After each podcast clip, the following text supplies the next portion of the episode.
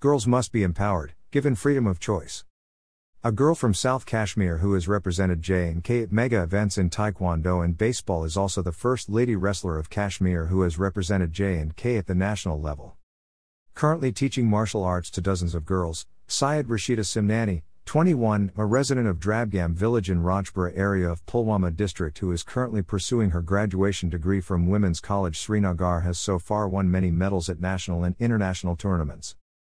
Simnani said that she was taking take part in competitions since childhood and got attached to it. Without any coach and family support initially, Simnani was selected in wrestling in a school level competition. While taking part in school and district level competitions, she reached to the national level and become part of the national team in 2017, she said. Twice I have represented J and K at the national level in baseball and in wrestling. I have won a bronze medal in wrestling, she said, adding that during braid chopping incidents in Kashmir, she started a camp at a government school in her locality to teach women self defense. Simnani said later after getting training under an eight week certificate course in health and fitness from National Sports Authority of India, NSAI, in Patiala, she was selected to represent India at international stage in Taekwondo where she got a silver medal.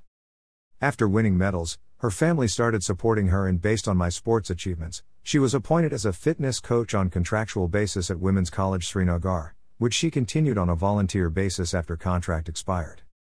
Simnani said that with a growing crime, there is a need to teach girls about self defense and other basics, besides, that there is a need to empower girls and give them freedom of choice so that they can face any challenge bravely and choose their future themselves. In absence of any coach and infrastructure, she wasn't able to pursue her dream as she wants to represent India at various level in wrestling. The government, especially Sports Authority of India and local sports councils, must reach to every athlete, especially of rural areas, so that their talent won't go waste and they won't go discouraged, she said, adding that at present she is teaching dozens of girls wrestling and other sports in Srinagar as well as in her area. KNO